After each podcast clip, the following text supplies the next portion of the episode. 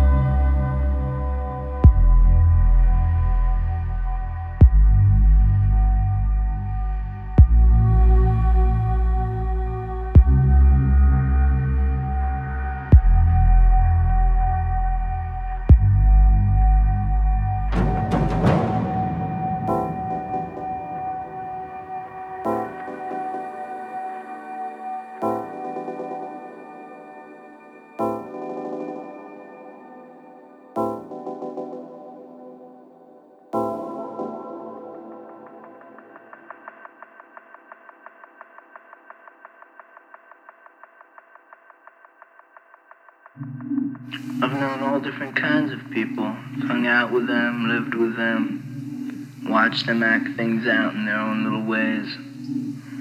And to me, to me, those people I've known are like a series of rooms.